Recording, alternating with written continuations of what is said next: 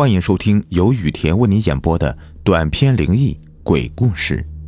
本节目由喜马拉雅独家播出。今天的故事啊，是小时候我和哥哥一起经历的灵异事件。我和比我大两岁的哥哥从小就生活在辽宁省的一个偏僻的农村里。爸爸是村里面数一数二的养鱼大户。一般村子里有半数以上都是亲戚，当然我们这儿也不例外。我奶家住我家前院，老姑家住我家邻居，二叔家离我家远些，住村口，当然还有各种二舅爷、六大爷等等，散落在村子里的各个地方。接下来呢，我要讲的就是我和我哥哥从小经历的一些灵异事件。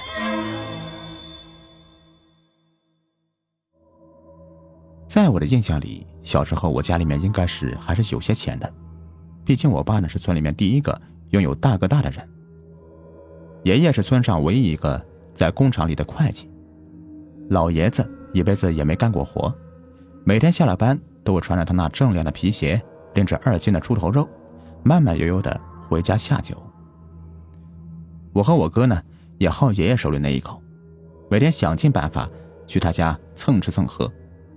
当然，我爷爷也不是一个慈祥的爷爷，想蹭他一口吃的，永远都得凭着聪慧的大脑和敏捷的身手。说白了，就是翻窗户进去偷。为啥呢？除了我爷的抠门，这还得说起我另外的一个大哥。我这个大哥是三叔家唯一的儿子，三叔一直跟爷爷奶奶住一起，大哥也长得跟雪团子似的，甚是可爱。在我们小辈里排行老大，比我那不争气的哥哥也就大了一岁。东北有句老话叫“老儿子大孙子最招老人疼”了，我家也不例外。就单看我那亲哥长得跟煤球成了精似的，再看看我那雪团子一样的大哥，唉，这落差不提也罢了。这天，我和我哥哥像往常一样去爷爷家偷猪头肉吃，刚溜进院子。就看到我那血团子一样的大哥端着一把玩具枪，在夜色的衬托下闪闪发亮。得嘞，有我大哥在，今晚猪头肉又吃不成了。我那个铁憨憨一样的亲哥可不这么认为的，多年不用的脑子，今天居然运转了起来。只听夜色里，只露出一口白牙的我哥对我大哥说道：“走啊，咱们去树林里打家雀。”家雀就是麻雀的意思，别的地方怎么叫我也不知道，反正沈阳这片都这么叫的。我和我哥还有大哥拿着手电筒就来到了村尾的树林中。别看我铁憨憨一样的亲哥干啥啥不行，用弹弓打鸟可是一绝呀，孩子里面绝对的神射手。我大哥用手电筒往树上面晃，被光照到的家雀就一动也不动了。有俩哥哥的配合，我就负责捡。别说我们残忍呢，这个家雀回家往灶炕里面这么一埋，你要是吃过，你也得残忍。我们哥仨一路上也收获了七八只，手电筒的光也弱了下来。我提议回家，大哥却倔强的非要打满十只。没办法呀，谁是老大，谁说了算。我们俩继续跟着大哥往前走，大哥突然出声说：“别动，你看那个树尖是不是在晃？”我看了一眼，的确是在微微晃动。大哥说：“走过去看看，说不定是个鹰呢。”我们三个小心翼翼向那棵大树靠拢，我时刻准备着护住自己的眼睛。毕竟大鹰啄人眼睛的故事是每个东北娃的哄睡必备，还有什么不睡觉喂大灰狼、喂熊瞎子、喂老虎妈子，反正东北的动物最适合待在的地方就是不听话小孩子家的床根底下。我和我两个哥哥终于小心翼翼的走到了树底下了。大树的枝丫光秃秃的，长得又矮又潦草，树枝横向伸展。各种的枝桠交错。我哥一抬头，还没被鹰啄了眼，反而被树枝给杵了脸。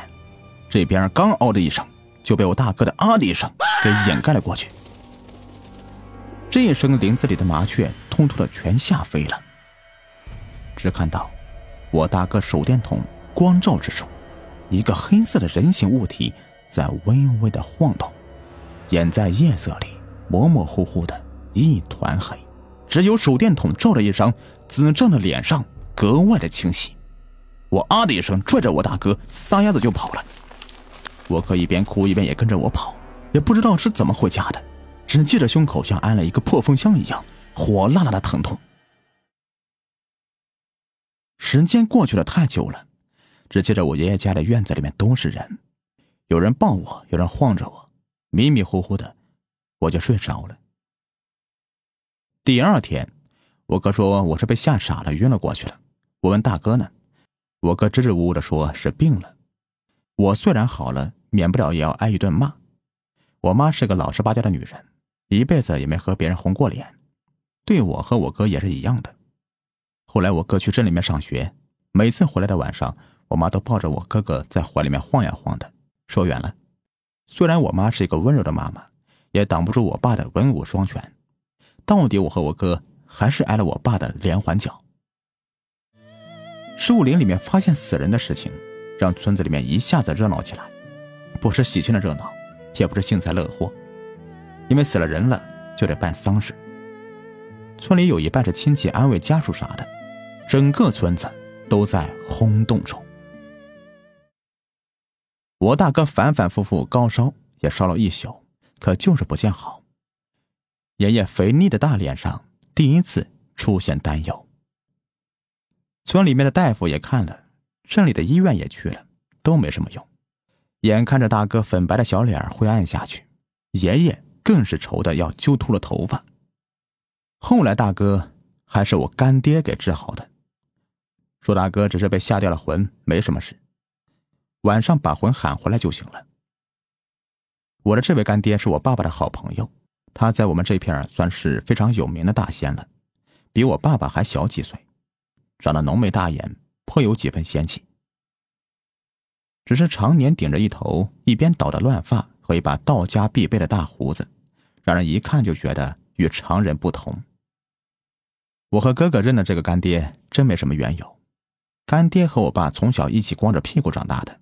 我们这边挨着大水库，一到夏天物产资源丰富。两人天不亮就出门打鱼、抓螃蟹，然后摆到集市上面去卖。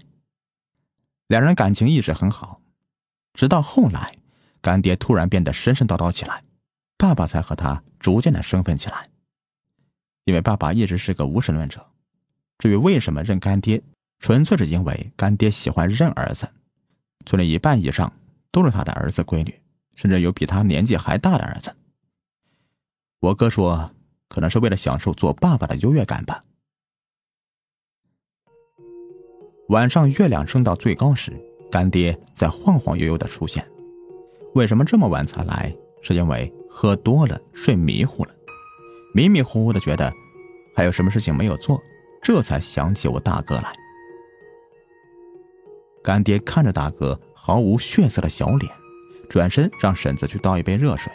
婶子坐在炕边，赶忙擦了把眼泪，麻溜的去厨房取了杯热水过来。干爹拿着水杯，闭着眼睛念了一会儿，又把手指伸进水杯里面搅了搅，告诉我们：等水凉了，给孩子喝了就行。干爹事办完了就说要走，天也黑了，再把我和我哥也一道送回去。爷爷亲自把干爹送到大门口，没走几步，我回头正好看到爷爷火急火燎的进屋的背影。干爹看着我，笑眯眯的摸了摸我的脑袋。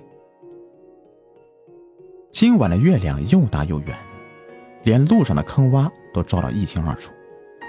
我哥哼着不成调的小曲儿。一蹦一跳的往家里面走。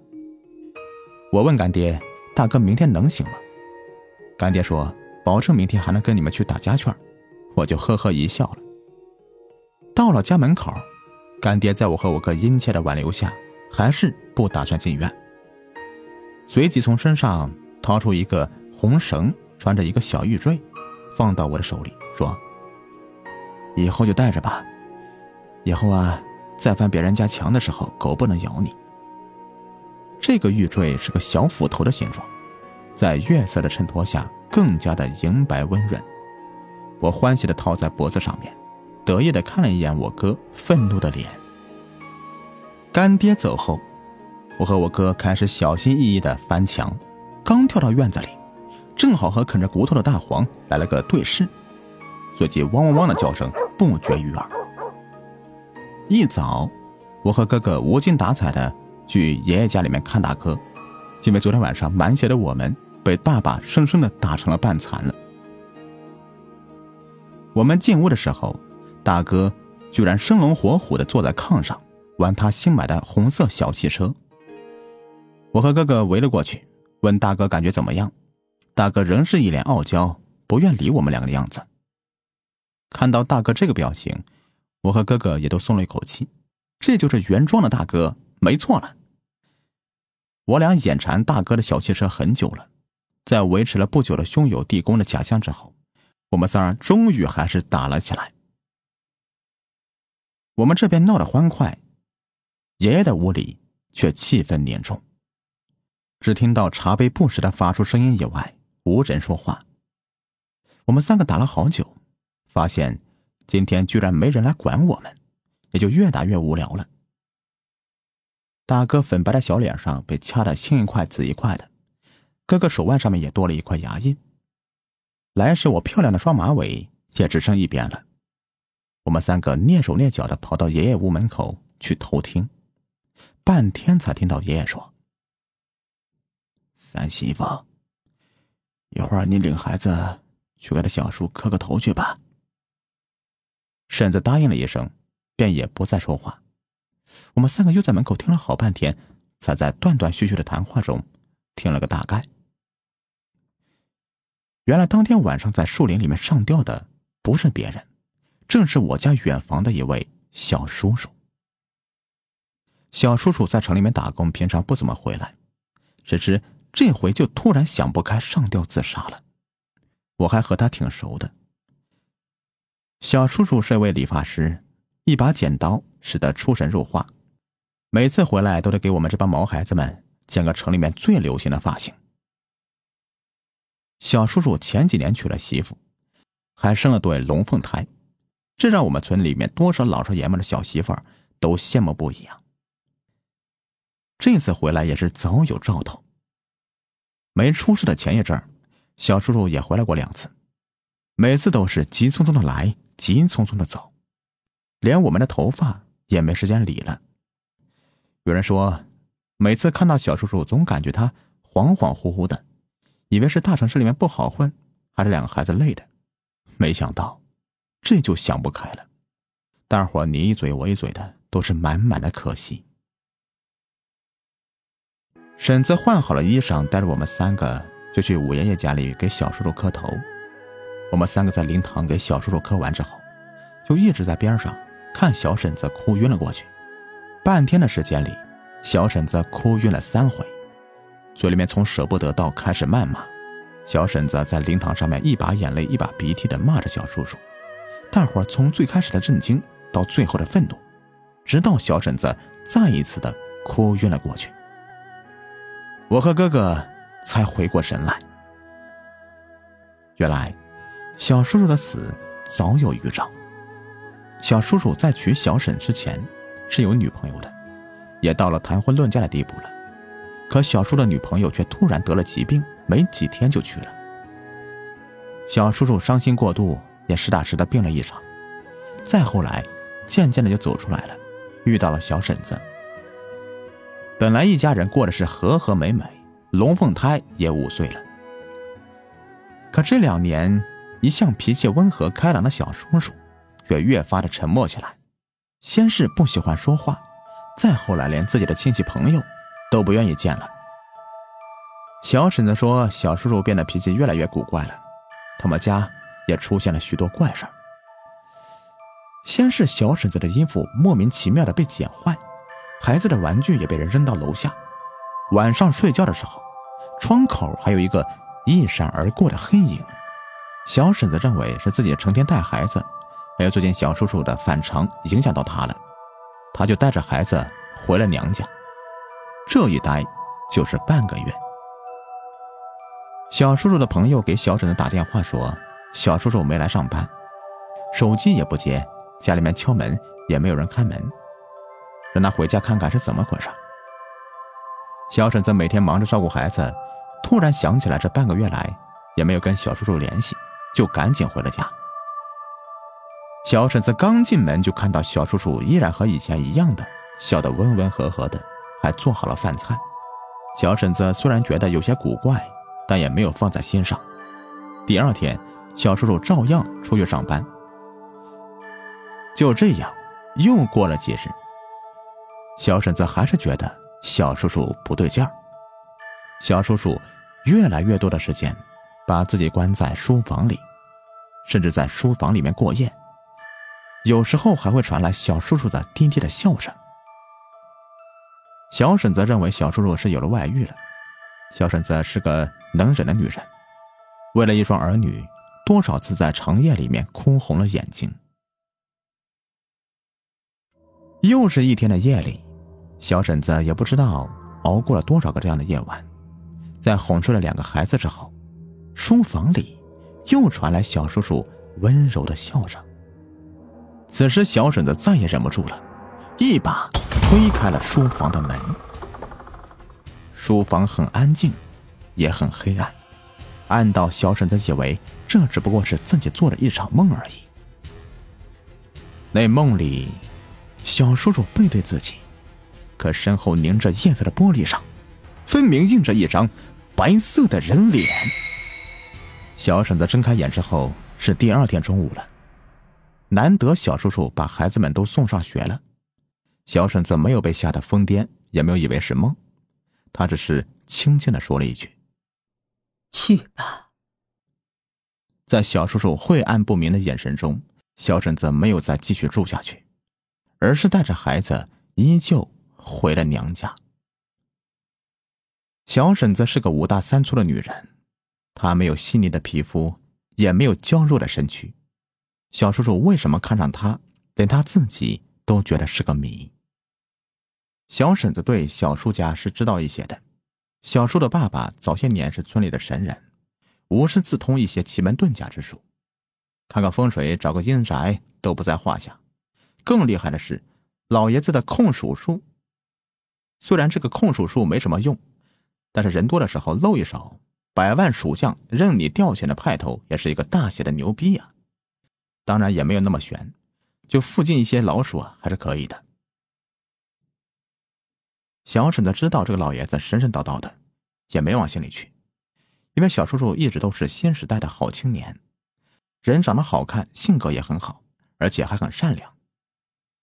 就这样又过了几个月，小叔叔突然来找小婶子说：“说他错了，他这就回老家做个了断。”小婶子很开心，小叔第一次向他坦白了，说小婶子看见的并不是幻觉。这些年，他一直能看到前女友的鬼魂，有时候是一闪而过的长发，有时候是让他日夜眷恋的脸，有时候是模模糊糊的身影。可无论哪一样，都勾着他的心魂。小叔叔想他，也只是想他。小婶子看着小叔叔，这时候，小叔眼里有光，很亮。小婶子不会说什么，只是看着小叔叔：“是他。”小叔叔就像每一次回家一样，但这一次，却再也没有回来。小叔叔的丧事办完了以后，这个坚强的小婶子就带着一对双胞胎回到城里。我长大一些之后，就再也没有见过他了。我的五爷爷，也就是小叔叔的爸爸，也再也没有以前的村里的意气风发。他年老失独，郁郁寡欢好些年了，从此再也不给谁看风水，就连他引以为傲的控属术也不表演给人看了。没几年，邻居家干农活的老牛突然发起了疯，五爷爷被老牛尖尖的牛角。捅进了肚子，当场就去了。五爷爷的丧事是村里面亲戚一起办的，小婶子和那对龙凤胎都没回来，可能是对这个伤心地再也不忍心看一回了吧。好了，这个故事就全部说完了。如果您喜欢的话，别忘了订阅、收藏和关注我。感谢你们的收听。